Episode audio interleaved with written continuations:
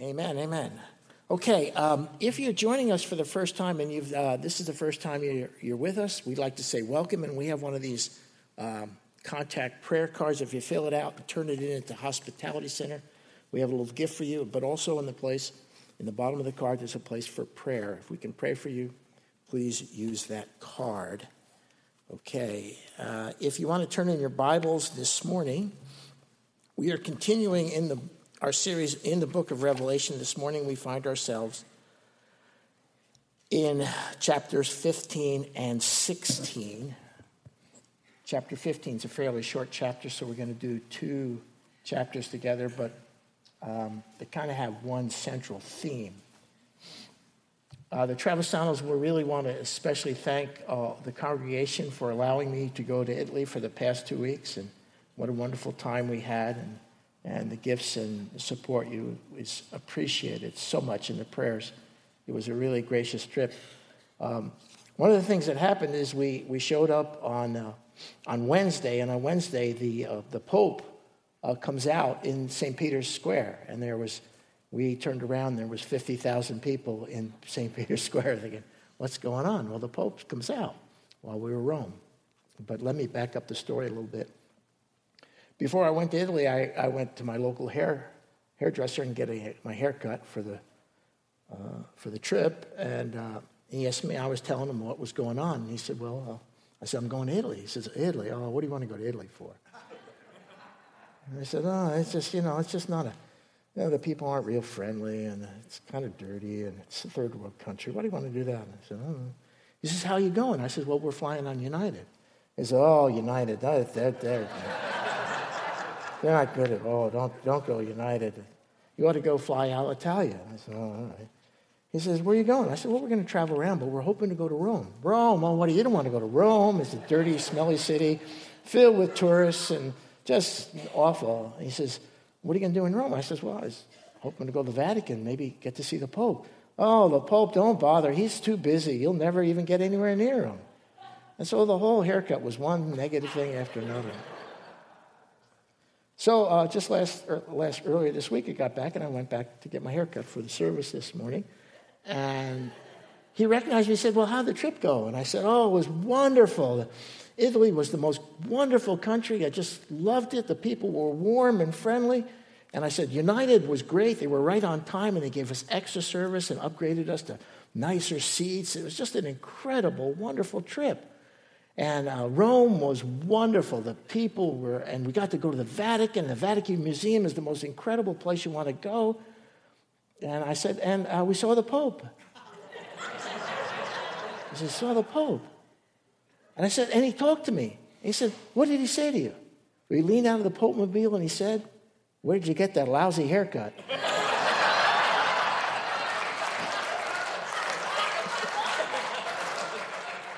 Most of that's not true. But we did go to Rome and we did go to the Vatican and we, we did show up on Wednesday and he comes out. It's really neat. They, they read the scriptures in a couple of languages and then he gives a little homily. And he was talking that morning about marriage and the importance of marriage. So they were reading from the scriptures. It was really quite, and he was right. He doesn't use the protected Pope Mobile anymore. He's right down and a little, he's right there with the people shaking hands. And matter of fact, the Harlem, Har, Harlem Globetrotters were there that day, and he was spinning the ball with them and having a wonderful time. So we do appreciate uh, uh, the opportunity to go and, and visit. We just had an incredible, wonderful time. One story, and I'll get to it. We, we went to this church with Ciro and Marcia, who were helping with us in Torre del Greco, which is part of Naples, on Sunday morning. So we get there. We're running a little bit late a big church, about 500 believers. Uh, and so we scoot in the back, and all of a sudden everybody's looking at us and pointing and saying something to us. And at first I didn't understand, and then we suddenly realized the men were on one side, the women were on the other. Oh, that was different. And then we looked, and all the women were covered. They all had veils, they all were wearing tops. And so, uh, but it was really nice. Everyone greets you. And I was, I, I love you know, it says in the Bible that we should greet each other with a holy kiss. In Italy, they follow the scriptures. You shake somebody's hand, and before you know it, you're getting kissed. Buongiorno, buongiorno, on the left side and on the right side. And we saw that in the church, and I thought, isn't that wonderful? Um, they have a different culture, something uh, that's very rich that sometimes in our busyness we forget here in America. We saw no one carrying coffee cups in Italy. There's no takeout coffee. Everyone, when you have a cup of coffee, you sit there and you talk with one another. No rushing around with coffee. No Starbucks. There's no Starbucks. We didn't see a Starbucks. We saw two McDonald's, but that's it. Anyway, wonderful trip. Great country.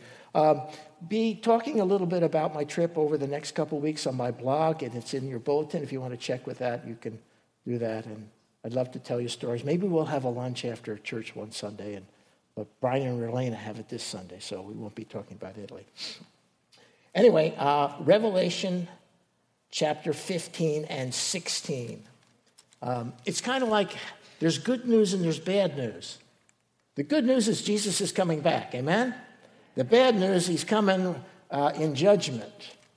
And uh, that's where we find ourselves in chapters 15 and 16. Now, the last time we were together, we talked about how God judges. How God judges. Remember in chapter 14, we talked about in God's judgment, there is always a remnant. Remember that? We talked about there's always a remnant. We also said in his, in his judgment, he always gives a warning, he always warns before he judges. And thirdly, we saw in chapter 14, he always discerns between the believer and the unbeliever. So there's always a remnant, he always gives a warning, and he always discerns between a believer and unbeliever. This morning, we're going to talk about the results of his judgment. And we see in these two passages, in these two chapters, four results of the judgment of God. And I want to speak briefly this morning about those and then try to make some sort of application for us in the second half of the sermon. So let's uh, read chapter 15 first. It's only eight verses. Follow along with me in your Bible. And I am reading from the New American Standard.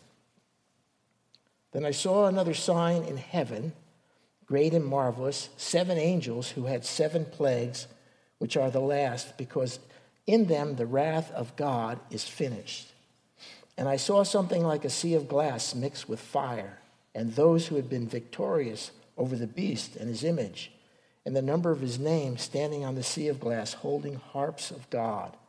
And they sang the song of Moses, the bondservant of God, and the song of the Lamb, saying, Great and marvelous are your works, O Lord God, the Almighty. Righteous and true are your ways, King of the nations.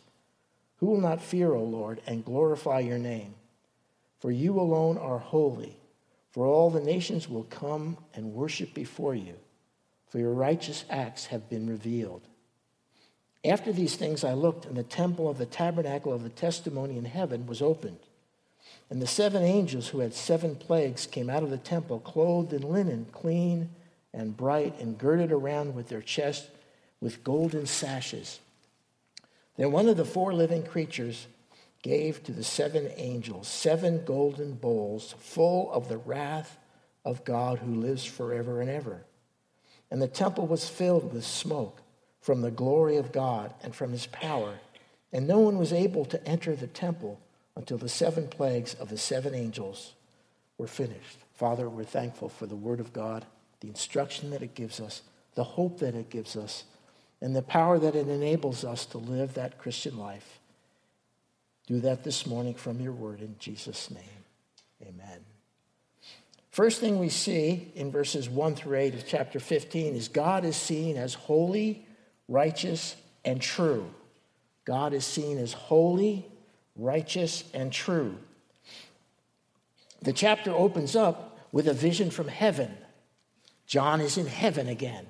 And it almost takes us back to chapter 4 when he uh, we saw the tribulation saints before the heaven, before the throne of God, worshiping God.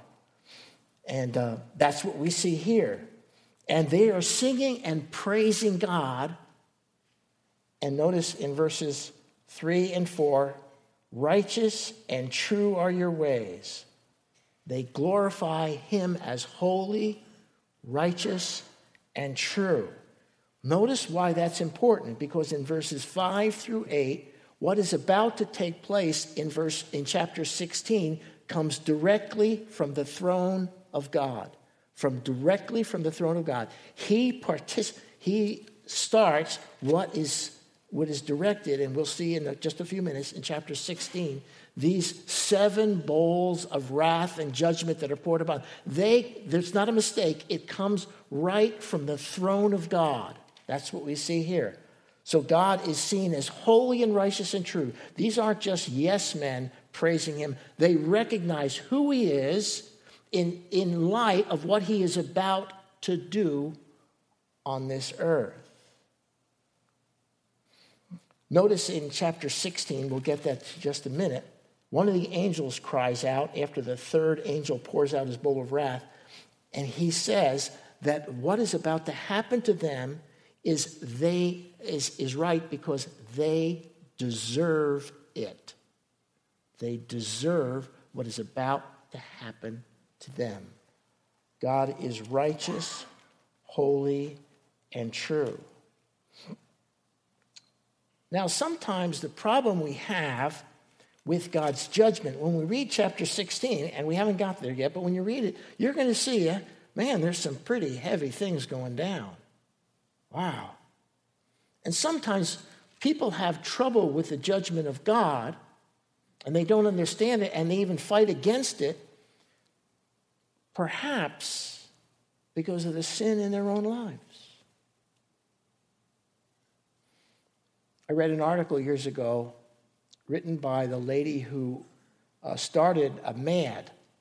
You know what MADD is? Mothers Against Drunk Driving. M A D D, MADD. And she said she found out in talking to judges and juries that oftentimes the reason judges don't give sin, uh, severe sentences, the fullest sentence that they could, to people who driving drunk and have been caught driving drunk is often the reason juries and judges don't do that because they themselves have been driving. Sometimes the reason we struggle with what we read in chapter 16 is because of our own sin in our own lives. We ourselves are sinners, and so we struggle against what we see here in chapter 16. Now, do you remember the story in Genesis chapter 18? Abraham and the Lord are on a hilltop and they're overlooking Sodom and Gomorrah. Do you remember that story? And they're, they're talking about it. And Abraham is kind of dealing with God, trying to cut the people in Sodom and Gomorrah a little slack. He says, You know, if you find 50, will you hold back judgment? Do you remember that? And then they just march their way around. I think they finally end up around five. If there's even five, will you, will you hold back your judgment? And I love what uh, the Bible says there. It says, Shall not the judge of this earth be righteous, be fair, be true? Of course he is.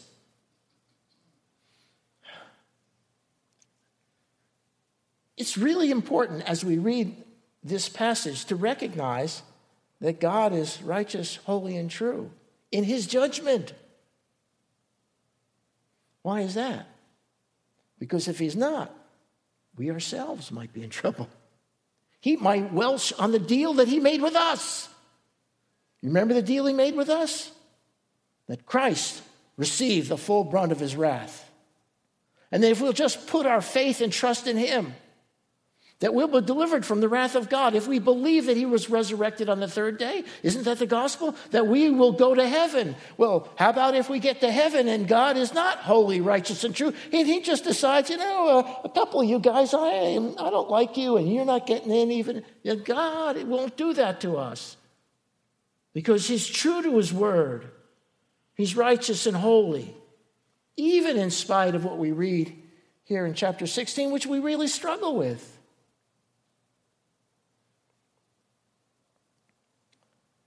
One of the words of Jesus just before he died in John chapter 19 was what? It is finished. Do you remember that? It is finished. No, he wasn't talking about his life. That was true. His life, he died just a few, few minutes after that. But what was he talking about? it is finished. The wrath of God was fully poured out on Christ. Now, notice here in chapter 16, verse 17, the seventh angel pours out his bowl upon the air, and a loud voice came out of the temple and throne saying, What? It is done. Same thing. They're talking about the same thing. The wrath of God was fully poured out. The people that are experiencing what's written in chapter 16 did not have to have that happen to them. Why? Because it was fully accomplished on Christ. The wrath of God was fully poured out on Jesus. Uh, however, those rejected Christ, turned away from him. And in verse 6, it says they deserve it. It didn't have to happen to them. It did not have to happen to them that day if they put their faith in Christ. He said, It's done. It's done. And we too don't have to come under the judgment of God if we are in Christ, if we put our faith and trust in Him. If we believe that He died for us and the, the wrath that was poured on Him that day on the cross was for our sins. The gospel says if we'll put our trust in Him and Him only, we believe that God raised Him from the dead on the third day, we're freed from the wrath of God. So, the first thing we see in chapter 15 is God is seen as holy, righteous, and true, and He is, even as we read those things in chapter 16. Second thing we find in verses 2 through 4 believers will praise and glorify God. Believers will praise and glorify the Lord. They sing this song, and notice the song is called the Song of Moses. And what? The Song of the Lamb. they don't talk about Moses. You know, that's in verse 3, but in verse the second half of verse 3 and all of verse 4, which gives us the song they're singing, they don't sing anything about Moses. They don't sing anything about Jesus. Why is that? Because it's all about God. But primarily, what they're talking about is in the Hebrew scriptures, Moses was the great deliverer delivered his people from Egypt, which is a picture of sin. And in the New Testament, that's also true for Jesus. Amen. But the whole theme is that God has done this incredible work. Why are they singing? Because in Ephesians 2 8, 9, it says, For by grace you have been saved through faith, and that not of yourselves. It is the gift of God, not a result of works, that no one should boast. If they had part of that, if they did some great work, in order to be saved. They'd be boasting about themselves in verses 3 and 4. But they're not talking about themselves. Who are they talking about? They're talking about God. They're talking about what He has done. And so believers are praising the Lord and glorifying Him and Him only.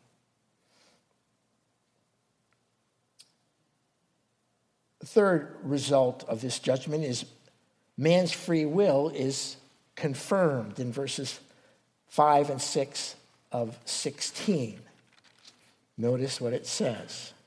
And I heard an angel of the waters saying, Righteous are you who are and who were, Holy One, because you judge these things.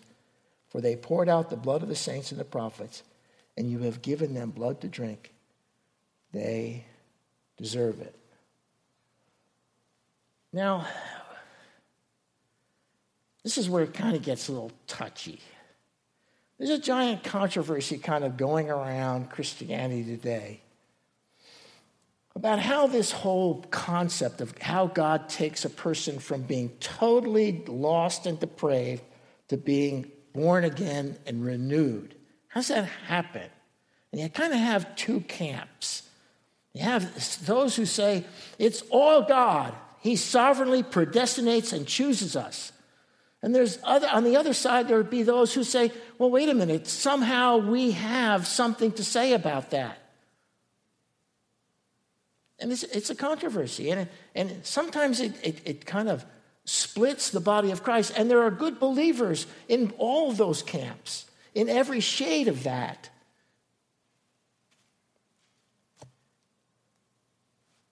Now, in my journey, I, have been in a journey on that. When I first came out of seminary, I was pretty much on the sovereignty of God side, the predestination side. But over the years, I've kind of come and landed a little bit on the other side. Okay? So I don't throw stones at my Calvinistic brothers. Why? I'll tell you why, because I was there. Don't throw stones at them. How could I? It's a journey that each one of us has to kind of come to a place. Now, the place, where have I come? I've come to the place where I understand it's a mystery. It's a mystery, guys. It's a miracle that you're here. Who did it? God. God did it. It's a mystery. It's a miracle that I'm here preaching to you from His Word. And I respect both camps, but I'm kind of, I've moved kind of to that little bit of the, the side. And in, in this passage, it says, somewhere in that mystery of God, is God sovereign? Yes. If God's not sovereign, somebody else is God. Is he choosing us? Yes. Does he predestinate us? Yes. But somewhere in that mix, somewhere in that wonderful mystery, we have a choice. We choose. Why? Because God won't be holy and righteous and just if he pours out his wrath on those who never had an opportunity to say yes or no to Christ. So we don't throw rocks at our Calvinistic brothers or those who believe that, nor do we, we don't get on a campaign against others. We, we try to see, God, it's a mystery that I'm here, and I'm so thankful that I'm here. And God is righteous, holy, and true in everything he does. In everything he does. Okay. Let's take a look at chapter 16 and we'll uh, look at the fourth result of God's judgment. Now, this is, uh, there's some pretty heavy things going down here. Look at this. Chapter 16, verse 1. Then I heard a loud voice from the temple saying to the seven angels, Go and pour out on the earth the seven bowls of the wrath of God. So the first angel went and poured out his bowl on the earth, and it became a loathsome and malignant sore on the people who had the mark of the beast and who worshipped his image. The second angel poured out his bowl into the sea, and it became blood like that of a dead man, and every living thing in the sea died. Then the third angel poured out his bowl into the rivers and the springs of water, and they became blood. And he heard the angel of the water saying, Righteous are you who are and who were, O Holy One, because you judge these things. For they poured out the blood of the saints and the prophets, and you have given them blood to drink. They deserve it. And I heard the altar saying, Yes, O Lord, the Almighty, true and are your righteous judgments. The fourth angel poured out the bowl upon the sun, and it was given it to scorch men with fire. Men were scorched with fierce heat, and they blasphemed the name of God, who has the power over these plagues, and they did not repent so as to give him glory. Then the fifth angel poured out his bowl on the throne of the beast, and his angel became darkened, and they gnawed on their tongues because of pain, and they blasphemed God of heaven because of their pain and their sores, and they did not repent of their deeds. The sixth angel poured out his bowl on the great river, the Euphrates, and its water was dried up, so the way would be prepared for the kings from the east. And I saw coming out of the mouth of the dragon and out of the mouth of the beast, and out of the mouth of the false prophet, three unclean spirits like frogs. For they are spirits of demons performing signs which go out to the kings of the whole world and gather them together for the war of the great day of God, the Almighty. Behold, I am coming like a thief. Blessed is the one who stays awake and keeps his clothes so that he will not walk about naked and men will not see his shame. And they gather them together to the place which in Hebrew is called Harmageddon. Then the seventh angel poured out his bowl upon the air, and a loud voice came out of the temple from the throne, saying, It is done. And there were flashes of lightning and sounds of peals of thunder. There was a great earthquake, such as there had not been since that man came upon the earth. So great an earthquake was it, and so mighty. And the great city was split into three parts and the cities of the nations fell. Babylon the Great was remembered before God to give up her cup of the wine of his fierce wrath. And every island fled away, and the mountains were not found. And huge hailstones, about 100 pounds each, came down from heaven upon men, and they blasphemed God because of the plagues of the hail. The fourth result non believers will blaspheme the Lord. Non believers will blaspheme the Lord. Let's first take a look at the seven bowls of wrath. Verse 2 loathsome and malignant sores came upon those, just like we saw in some of the 10 plagues that are found in Exodus chapter 9. Verse 3 blood in the sea. Once again, very similar to what happened in Exodus chapter 7. Blood on fresh water. Similar, very similar to the, the plagues, the 10 plagues that took place in Egypt. Verse 8 men are scorched uh, with the sun. There it is, global warming.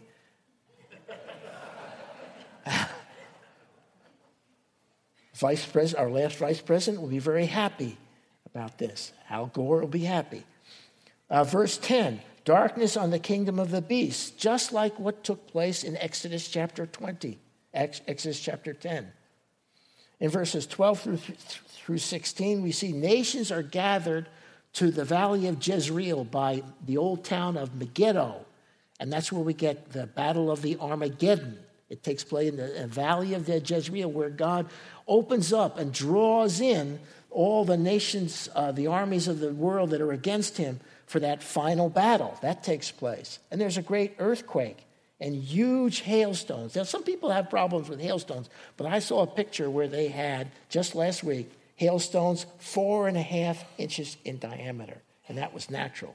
I don't have any problems with 700 pound hailstones. God can do whatever He wants because even right now we're seeing big hailstones. So all these things are taking place. However, I want you to I want to bring your attention, bring your attention to verses 9, 11, and 21. Three times. Three times they do what? They blaspheme God. Now, one would think, I don't know about you, when things start to go bad in my life, what do I do? I draw near to God. Isn't that true for you? Maybe when, uh, maybe when you get the pink slip or uh, you know money's getting real tight, what do you do? I'll tell you what I do. I come to church. I come forward for prayer. I want, I want some help. I draw near to God. But this is exact opposite.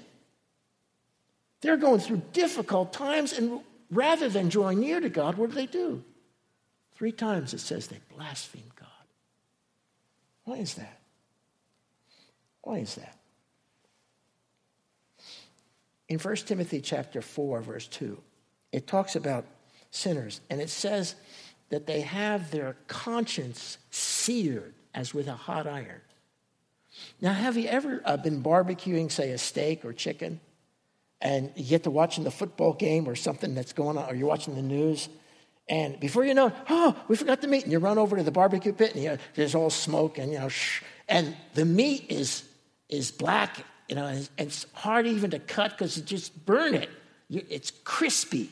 That's what he's talking about. Their soul, because uh, uh, they have given themselves so much to sin, it's become seared as with a hot iron. It, it, the word of God can't get through because their impenitent heart.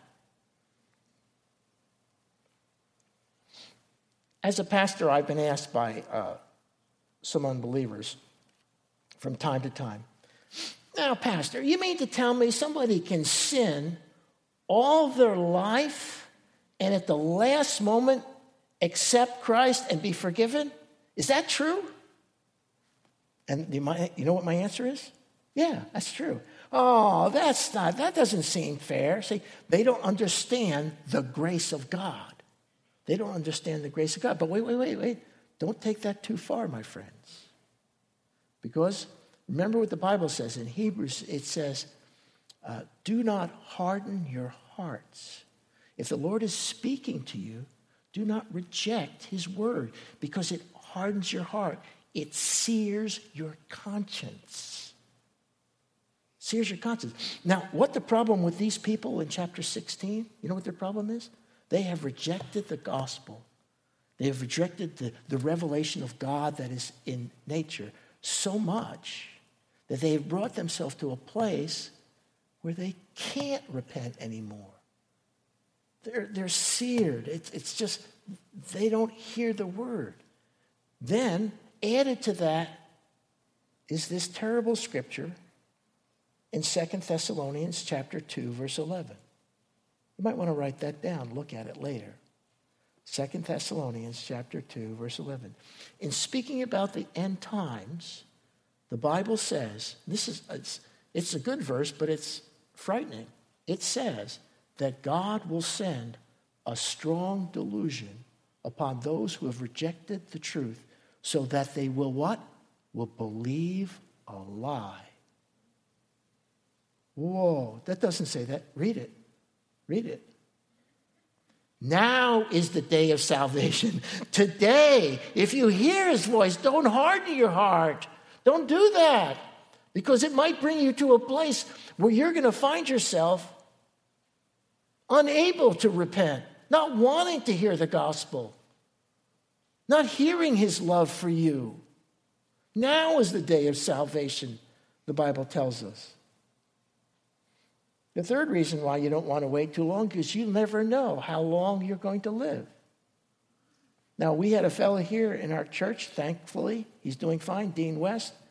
Earlier this week, he was at a men's dinner and everything was fine. Hey, Dean, how you doing? Everything is wonderful, just looking great and healthy, and you know, Dean just bubbly and just a wonderful brother.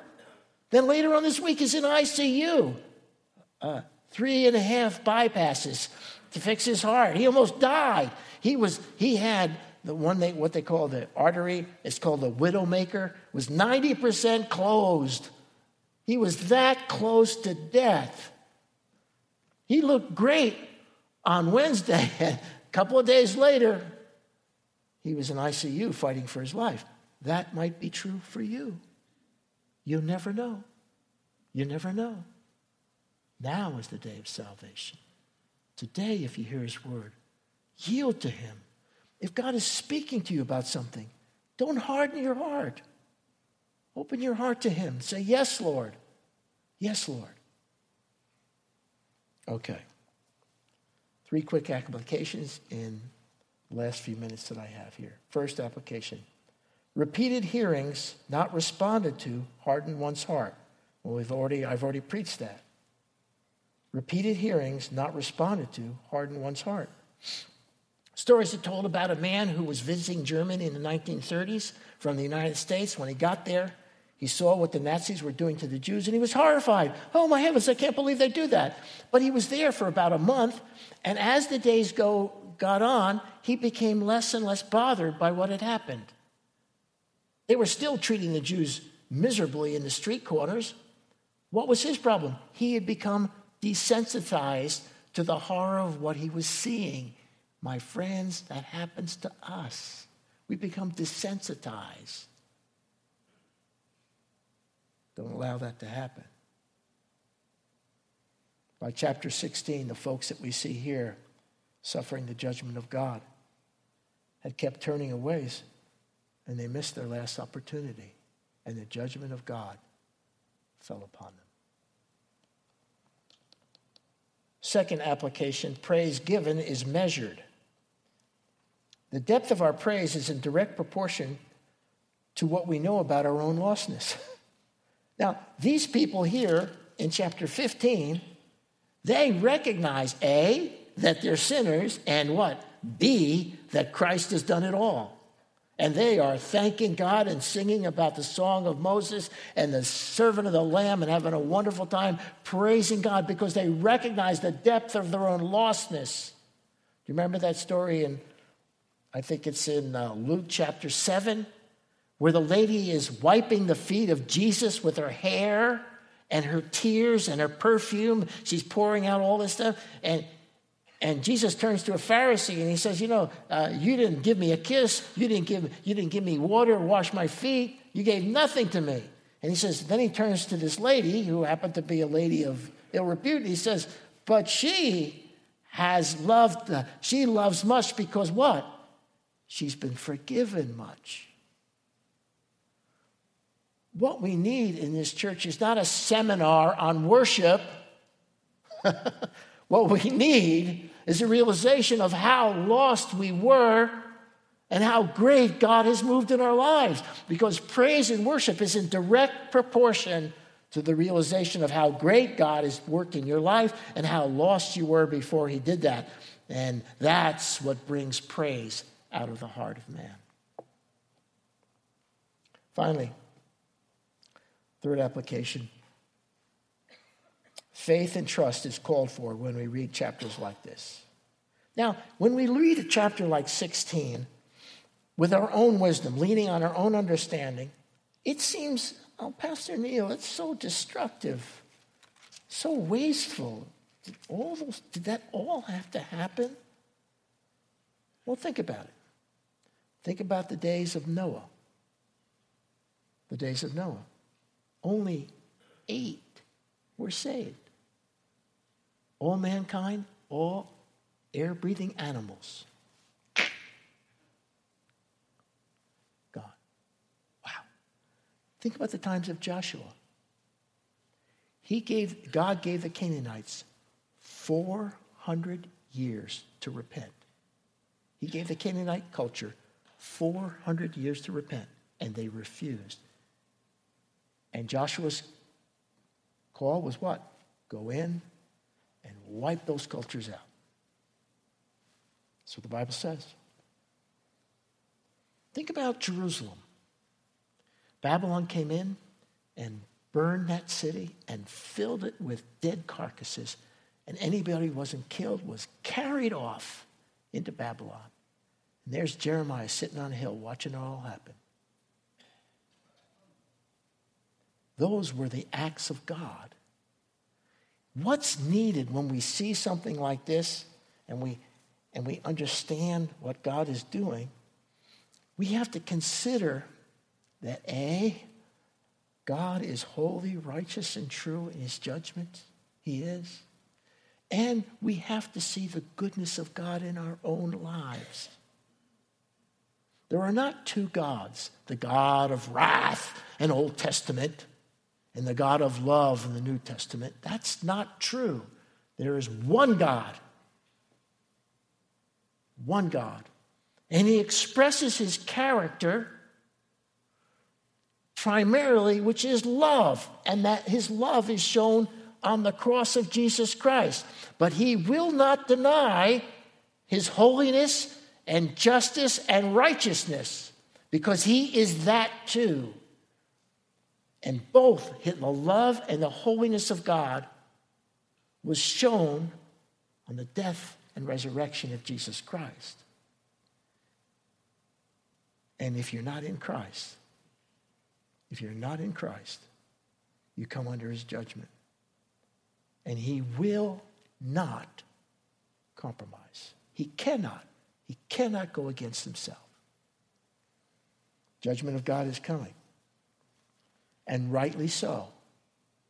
May all of us be in Christ. Pray with me, please.